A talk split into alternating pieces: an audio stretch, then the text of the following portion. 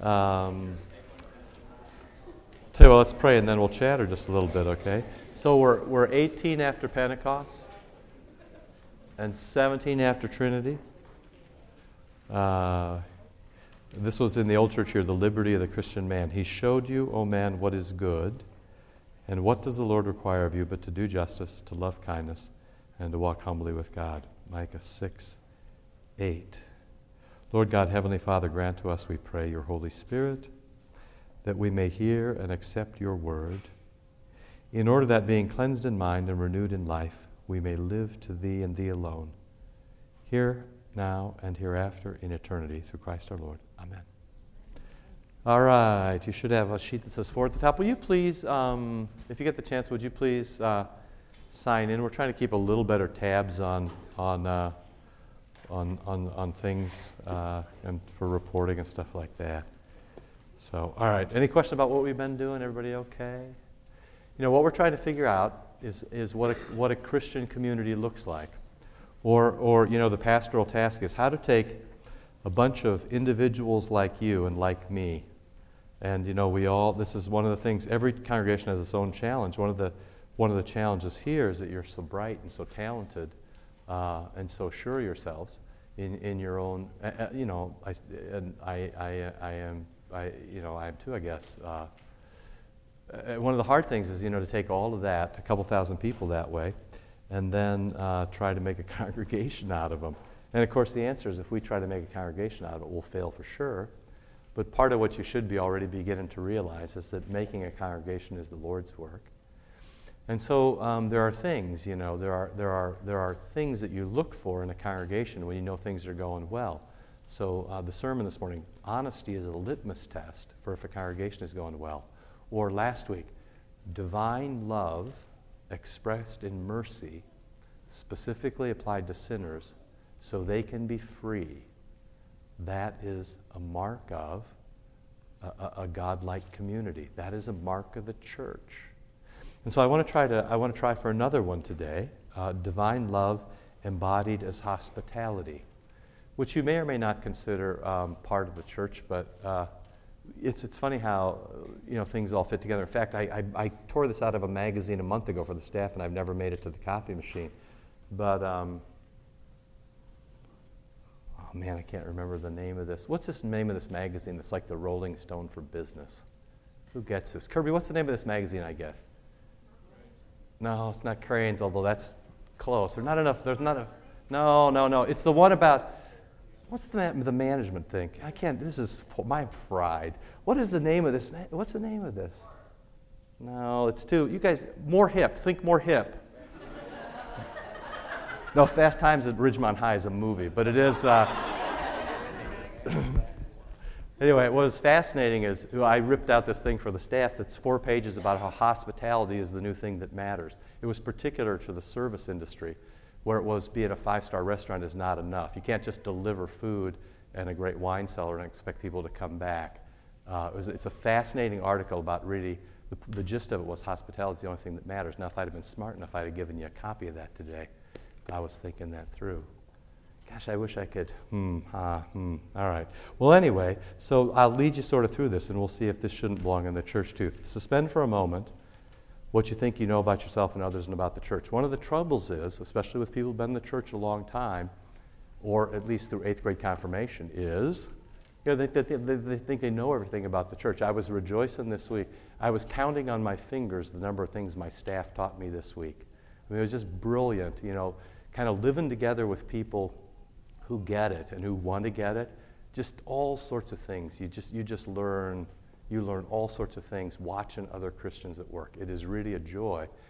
You know, and the opposite of that is people who get confirmed and then, uh, you know, never come back again and think they know everything. And, and that's such a sadness.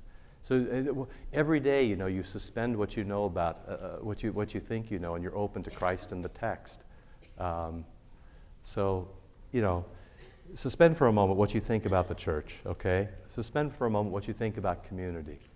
You know, lose the idea that um, this church should look like the church you grew up in.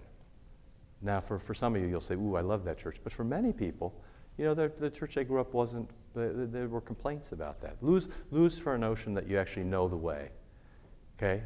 Embrace for a moment the, the, notion that you actually might follow Jesus into something that you've never experienced before, and that, yeah, it might stretch you, and yeah, that might hurt, and yeah, it might be different, and yeah, you might have to lose some of your bad habits. Yeah? And yeah, you might have to intentionally commit some good works. Imagine that. Okay? Just try to imagine it. So, so and, and you might ask yourself, what does faith look like? So last week, it was uh, John 8. Divine love is embodied in Christ and delivered to a woman caught in adultery as forgiveness and freedom. Okay? Fast Company is the name of the magazine.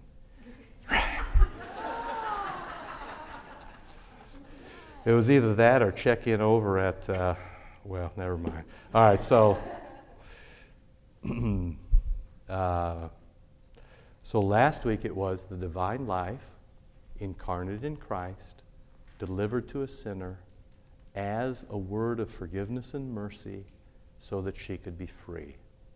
Okay, now that is primarily was an auditory experience where she was cleansed by the word. Now for people who don't think that auditory experiences make any difference uh, go home today and for five straight minutes at the top of your voice, yell at, oh, I don't know, your wife, your son, or your dog. Pick one. And then see what the response is. And I hope your dog bites you. So, right, auditory experiences actually matter, you know. It matters what you say to people, it matters what you hear. It matters. The other side of that is this week, where divine love, embodied in Christ, is expressed to other people as a work of mercy. Last week it was a word of mercy. This week it is a work of mercy for a stranger. You can go look up Job 31 later, but you remember the story of Job. He's got everything, everything collapses. As he really sort of becomes prickly, he tries to defend himself. And in the midst of his defense to God, um, one of the things that he says is, I never let a stranger go hungry in my midst because he knows that that's what the Lord wants. Or it was in the Micah text we just read. What does the Lord require of you? You know? Well, uh, now you know the Job story picks off and the Lord straightens him out. But nevertheless, a work of mercy for a stranger is at the top of the list. It's the top of the litmus test for what churches are to be doing if they're actually churches and not, you know, something else, not clubs, you know, not you know, eating clubs, not country clubs, not Rotary clubs. But if it's actually the church, it, it, it should be engaged in works of mercy for the stranger. So spin, if you will, to Titus, if you can find it. Titus, uh, Philemon. Hebrews is the big marker, you know, so it's, it's from the back of your Bible left about uh, half an inch, it looks like. Okay? So go to, the, go to your back cover and go left half an inch. You should just about be in Titus. Okay, it's after Timothy, Titus, Philemon, Hebrews, okay? Titus 3 1 to 8.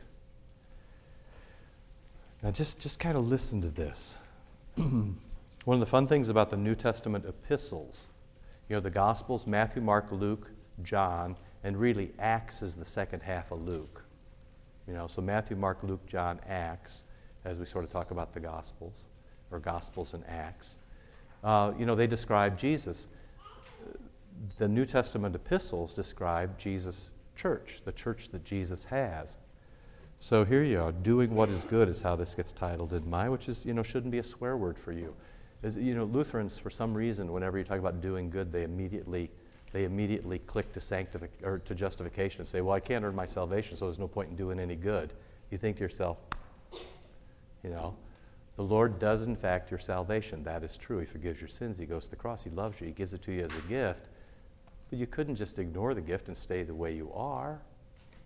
He's, he's become like Jesus. That's that. He's, he's making you into a new person, become like Adam. So here you go. This is just sort of normal. This is for church people. We're talking about church people. Remind the people to be subject to rulers and authorities, to be obedient to be ready to do whatever is good, to slander no one, to be peaceable and considerate, and to show true humility toward all men. Man, it's just normal stuff. You heard that in James today, and you heard it in the gospel and the readings for today. This is just how we are. And of course, the implication is that other people aren't like this. Other people don't respect authority. Other people aren't kind to their leaders. Other people don't obey. Other people don't do good works. Other people don't tell the truth, right? Other people aren't humbled. He's telling you what the church looks like. And now, at one time, we too were foolish, disobedient, deceived, and enslaved by all kinds of passions and pleasures. We lived in malice and envy, being hated and hating one another. The trouble with that is there are churches that look like that. Okay? And that's part of the problem. There are churches that look just like the world. When you come into this place, you come into this community, this should be an absolutely otherworldly experience. If it's not an otherworldly experience, there's no reason for anybody to come back. If it looks just like the world, stay home. You know? I mean, because if you can get everything outside that you get inside, stay home. Okay? There was a time when you were outside, but, now here's the punchline when the kindness and love of God our Savior appeared. Okay? The divine life, the Holy Trinity, Father, Son, and Holy Spirit, you go. Okay, I'll go. Decide that somebody needs to come in kindness and love.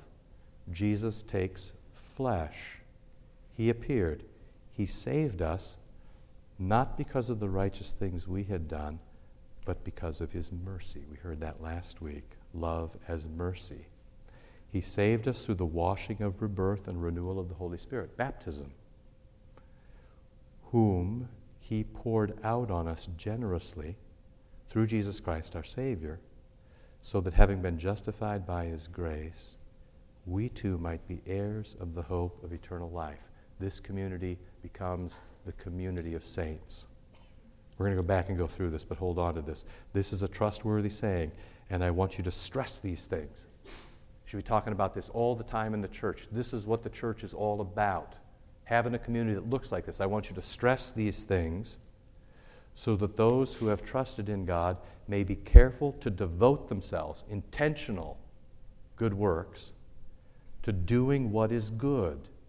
These things are excellent and profitable for everyone. Rising tide lifts all boats, right?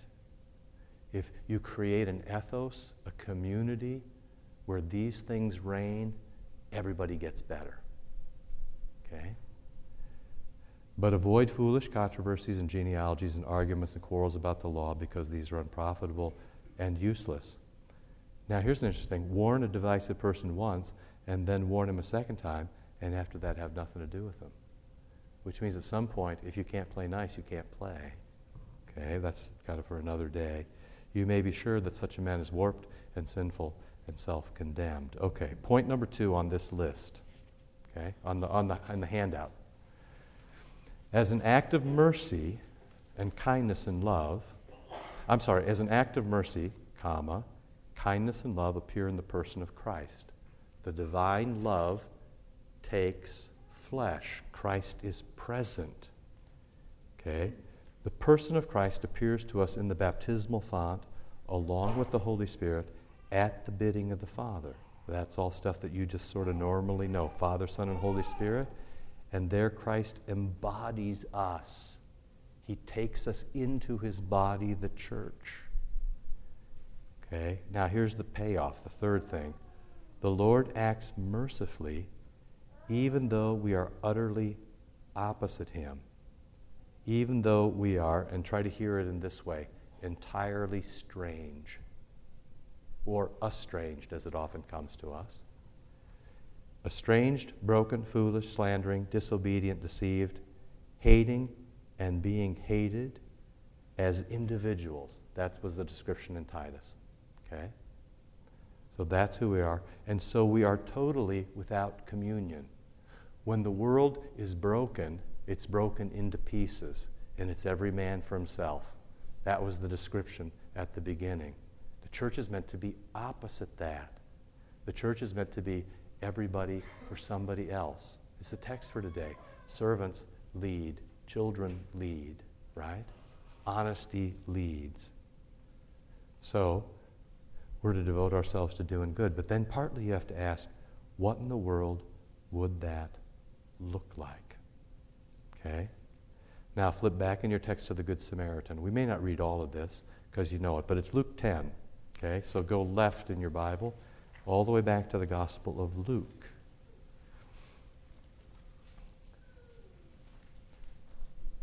Where Jesus talks about kindness to strangers. Okay, you, you know this. Um, you know, I'm going to read even as you page because we're short on time, and plus you know the story. But just to get it in your head bouncing around, Luke 10, 29 to 37. Who's my neighbor? Jesus said, A man was going down from Jerusalem to Jericho. He fell into the hands of robbers. They stripped him of his clothes. They beat him. They went away, leaving him half dead. Happens every morning on the news in Chicago. A priest happened to be going down the same road. He saw the man, he passed by on the other side. So to a Levite came to the place, saw him, passed by on the other side. So his own people let him go. And people, these are professionals, you know. These are people who, if you can get some good out of anybody, it ought to be your priest and your Levite. Right? Okay, so now a Samaritan, and you just have to, a Samaritan would be, you know, that's just, that just rings all the wrong bells for people. Um, he's, he's a half Jew at best. He's got mixed blood. He's a muggle, Betty. Yeah. Yes, yes, he's a muggle, is he? Did you watch it last night? It was on again last night. No. I don't either. Yeah, I watched something else too for a while. After you've seen it like 16 times, it's always going to be the same at the end. Anyway, so uh, yeah, he's mixed blood, right? A Samaritan. So somebody who's impure, as he traveled, came where the man was. He saw him, he took pity on him, he went to him, bandaged him up, put oil and wine on his wounds, put him, into his, put him onto his own donkey, took him to an inn, took care of him. The next day gave the innkeeper two silver coins and said, Look after him. When I'm returned, I'll reimburse you for anything extra. And then, of course, Jesus says, Which one was the neighbor? And the man says, Well, you know, the one who had mercy on him. There's the word. The one who had mercy on him. But it was concrete mercy, a work of mercy. The poor man's unconscious at best, or, you know, just sort of, sort of groggy at best. He, he, has, he mercies him with action. Okay? So I give you then uh, xenos, which is the Greek word for foreigner. You know this as xenophobia, right? And um, this is the word for somebody who's strange, Betty. I mean, you only have to look a couple of different directions to see people like this right around you. There's, there's strange people all around us, but I'm trying not to notice. So, xenos is the word, like xenophobia or xenophobe. You're, you're afraid of people who are different than you. So now I just ask you um, did you see anybody you didn't know this morning in church? And if you did, did you walk right up to them and shake their hand and say, We're glad to have you as part of our community. Thanks for coming? Just curious if you did that. Because if you didn't, you may be a xenophobe. Yeah. Or just horribly self interested. It could be that too. So, you know, but you have to choose your, just trying to loosen you up a little bit, okay? don't, don't be too reflective here. But ask yourself when a stranger comes into our midst how you react. This is the strangest thing here. You, you people who, you, you know, you shake hands and grin all week long to make millions of dollars, and then you come to church and go like this when anybody's around you. I mean, you know, when we have strangers in this place, new people, you should be, you should be knocking each other down, trying to figure out who they are so you, you can deliver a little bit of mercy to them you know, I know you're busy. I know there's other place to go. I know there's no parking. I know there's no space. I know that Val makes you get your kids down there right away. This is all her fault. I know that, okay? but I mean, the reality is, it starts with the little things. It starts with a kind word for somebody who's strange. You might lead with that. You seem strange to me, and I'd just like to talk to you. And then I sort of give you the dictionary definition. Strangeness produces mutual tension between natives and foreigners. You're the native, they're the foreigner, they're the xenos, you know, you're the child. But hospitality overcomes the tension and makes the alien a friend. Historically, foreigners are primarily enemies or outlaws who should be killed. That's not a good policy in the church. It is then found, however, that hospitality is a better way to deal with strangers, and they thus become wards of law and religion. And so in the scriptures, loving the stranger is a special form of love. It's a special form of divine love. Loving a stranger is known as hospitality, and it's a special form of love that is reserved for people who are not like us. Now, if I ask you in the Good Samaritan story, uh, this is the old school reading of the story, who's Jesus in the story? What do you say? What did you learn in Sunday school? Who's Jesus in the story? Who is it? The Samaritan is, is how the, that's the old school reading. The, the, the, the, the, Jesus is the Samaritan, the outcast, and he comes and he takes care of all your woes. And in one sense, you know, that's a consistent reading with Jesus going to the cross. It's one way to read it that Jesus is this image of one who shares hospitality and in everywhere cares for somebody else. However, um, there is another way to read the story if you flip over. The other way to read the story is, in fact, as some of you said, that Jesus is the one by the side of the road. You know, we normally read the story as Jesus is the Good Samaritan, Jesus comes to take care of all our needs, Jesus is the hero, you be Jesus. You know, you can read the story that way if you want. Um, the only problem is it makes Jesus uh, maybe a little more law oriented than, than maybe we want him to be. But the other side is is that it's possible that Jesus is the guy by the side of the road. It's possible that Jesus is the stranger in your midst. Okay, now why would you say that? Can you think why?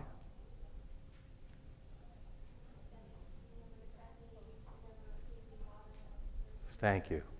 So if you go left to Matthew 26, you get part of the answer. Okay? Matthew 25, sorry. In Matthew 25, Jesus says very specifically that he's the xenos. He is the stranger. You know, it's nice that you could kind of quote this text by heart. You remember this by heart too. One reason I'm not working the text quite as hard is I actually just want to tie the stories together so you can go out and ponder them in a different way. Jesus, you know, as Matthew goes on, by Matthew 25, Jesus is talking about the end of the world. By Matthew 26, it's the end of Jesus. By Matthew 27, he's dead. By Matthew 28, he's resurrected and given, um, uh, given out instructions that his disciples, he's ordaining disciples and sending them out to baptize and teach. But before that, in Matthew 25, right after he tells you to use your talents well, Matthew 25, 14, then he gives you the payoff of what happens when you do and don't use your talents well. This is uh, Matthew 25, 31. When the Son of Man comes in his glory and all the angels with him, he will sit on his throne in heavenly glory. All the nations will be gathered before him, and he'll separate, separate people one from another, just like a shepherd who separates sheep and goats. He'll put the sheep on the right and the goats on the left. Then the king will say to those in his right, Come, you who were blessed by my Father, take your inheritance, the kingdom prepared for you. I'll gloss this for you. Come be part of the eternal church.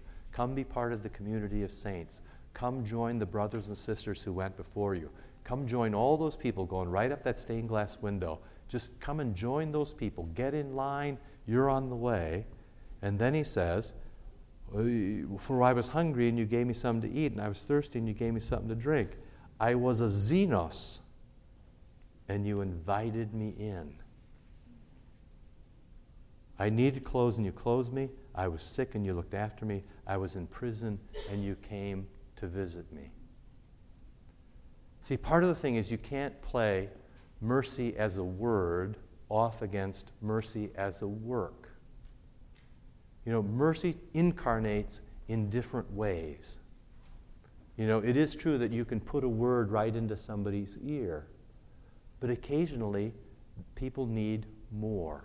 What they need is food. What they need is clothing. What they need is for you to stand up. We probably had at 9 o'clock, you know, I don't know how many visitors we had. We probably had 20 visitors or 25. There were, there were at least 15 people who communed who I've never seen before. Okay? Which means they're at least aware of something that's going on. They at least are aware of their need, or they're Lutheran, they're sitting in to listen, or they don't know what's going on at all, but that's what everybody else was doing. I, I don't know. But there were at least 15 people, and there were probably 25 people here at 9 o'clock. Now I'm wondering to myself right now what those people are doing and what they're saying about us. I'm just wondering, I'm wondering right now, did we do everything in terms of acting in, did we reach out to them in mercy as works? By making the, those people who were xenos in our midst, those people who were strangers, you know, did we turn and say, and not for any practical reason, so they'll, they'll keep coming back and join and give, or they'll put our kids in the school, their, their kids in the school, for no other reason except that Jesus says, this is what I do and this is what people who are in my church do, and it's non negotiable. You know, that's one of the hardest things for us, because in addition to sort of pumping hands and grinning all week, you all negotiate everything. And you respect the person who can drive the, drive, the, drive the price down on a new Cadillac the farthest. You know, you'd be the toast of the joy group.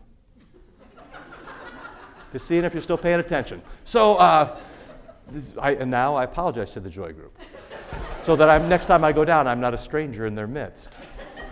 Okay, so see, the thing is, is this is you come into this work where all week long you've been smiling at people and working them and talking and being interested and you know I'm, I'm driving I don't know when I was somewhere when I, yesterday it must have been and they have like these business tips on the radio and they're like when you go to a meeting when you, when you go to a networking opportunity ask people how are they ask them how are they enjoying the meeting Ask them how long they've been. I'm thinking to myself, you've got to be kidding me.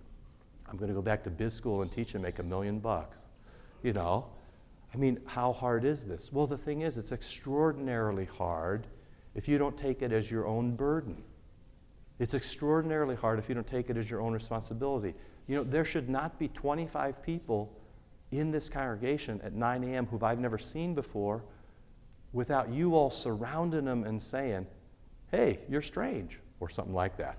Um, and we'd just like to get to know you a little bit for no other, for no practical reason other than that's what Jesus bids you to do. And Jesus is very clear about this. And, and you know, it goes beyond. You know, people show up for church a, for, for a reason. I mean, if there are 25 people here this morning who we've never met before, you know, they're here for a reason. People just don't drive by and stop in. I mean, that is not what normal people do. These people are they're, they're strange in some sense, they're abnormal. And do you know what kind of courage it takes to screw up? Screw up. To, to screw up the courage. Let me finish the sentence. You know the kind of courage it takes to screw up? Just let me tell you. Do you know what it takes to screw up the courage to walk into a church, especially like this, when this church doesn't look like the outside world? It, it is, I mean, in fact, true. It is much easier to walk into a church where that's non-liturgical, that people are wearing shorts, where the music sounds just like music on the radio. That's, that is much easier. I actually get that. So do you know how much courage it takes for people to, to screw up the courage to come in here on a Sunday morning? And if they're not showing hospitality, if they're, if they're strangers who are left to be strangers, if they're not engaged, if they don't have the sense that you all have anything to deliver to them, if they have the sense that you don't care, if they have the sense that you're not willing to break the tension that is common between natives and foreigners, I'm, I, mean, I don't know how many different ways to say this. If you're not intentional about that, you're not doing what the divine life of the Trinity bids you to do. Christ takes flesh and presents himself to us. Christ takes flesh and draws us into himself. Why? not only for our good, as soon as it's for your good, that story is over. That's the gospel for today. As soon as you're in, then your attention turns completely to somebody else. And of course, the payoff, and this was, you know, Friday morning women's Bible study last week, the payoff is engaging in this life, actually doing it, changes you. Just like on Friday, we talked about actually praying changes you. If you pray, you're a different kind of Christian than if you don't. You're a different kind of person. If you are hospitable, if you are intentional about hospitality, you become a different kind of person. You see needs where you didn't see them before. It spurs generosity, it spurs empathy, it spurs kindness, it creates a cohesive place. And those sorts of things then snowball on themselves. And Jesus couldn't be clearer about it. A, it's what he did, and B, it's who he is. Jesus is the stranger. You did it to me. And it's an impossibility to escape that text. You just cannot have church where you come and talk a little bit about Jesus and go out the door. You just can't have that. That's not the church. It's not the community. On the other hand, if you would let those words have their way with you, if we would always be warm and welcoming to the strangers in our midst, this would be a completely different place. It'd have a completely different feel, uh, and life would be better. In the most alien of aliens, Jesus is loved. And I couldn't think of a better way to say that. In the strangest person that appears to you, Jesus is loved. So Christ embodies us, but here's the thing. Yeah, we're part of Jesus' body, but you know what? In an extended sense, so are those strangers. You did it to the least of these, you did it to me. And so I'm, I'm at five now. Hospitality boils down to kindness to strangers. The kind of hospitality that Jesus himself showed us as sinners. That was last week as mercy, words of mercy. The kindness Jesus gives us to be giving out to others as the merciful work of his body or of his community. So last week was all about words of witness. This week it's all about acts of mercy. And those two things can't be separated. If you separate them, you're not Christian. It's as simple as that. That's what James says. For these five or six weeks, we read James every week, and James just keeps saying, you know what? If there's no acts of mercy, you're not Christian. Whatever you say about yourself, you're just not a Christian. Well, I mean, that's pretty stark, and Lutherans rebel against that. You know, even Luther said, if I had my choice, I'd take the book of James, you know, tie it to a rock and throw it in the river. I mean, well, but on the other hand, um, well, if Luther was here, we could ask him to read again, but we'd do that gently. Just gently, we'd do that. See?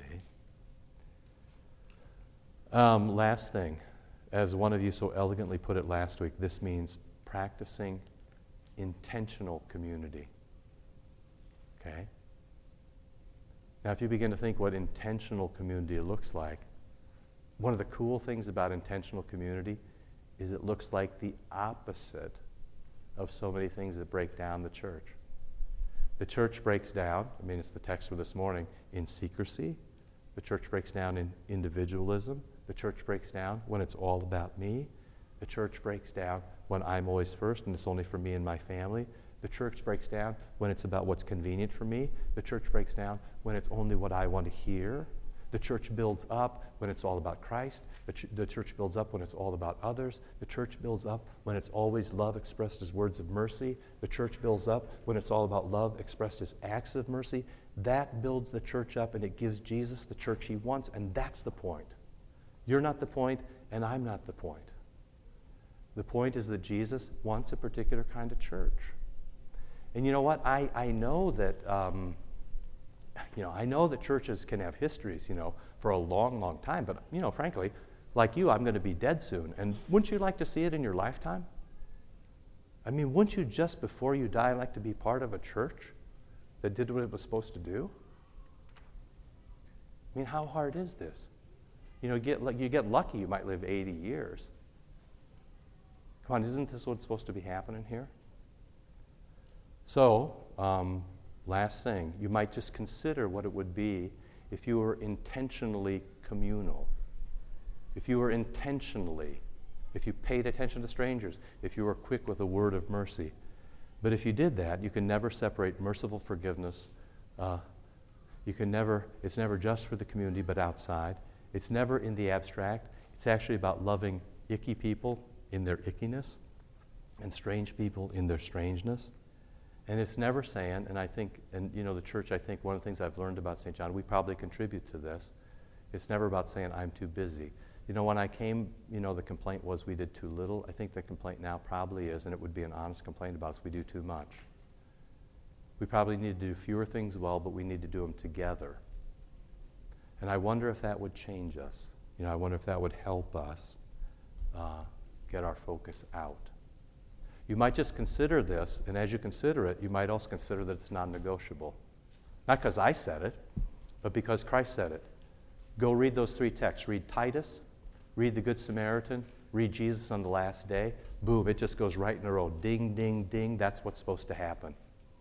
So, you know, outreach, evangelism, strangers, acts of mercy. That should be sort of, and what you will find then is that when we do that, um, we'll become a different sort of people.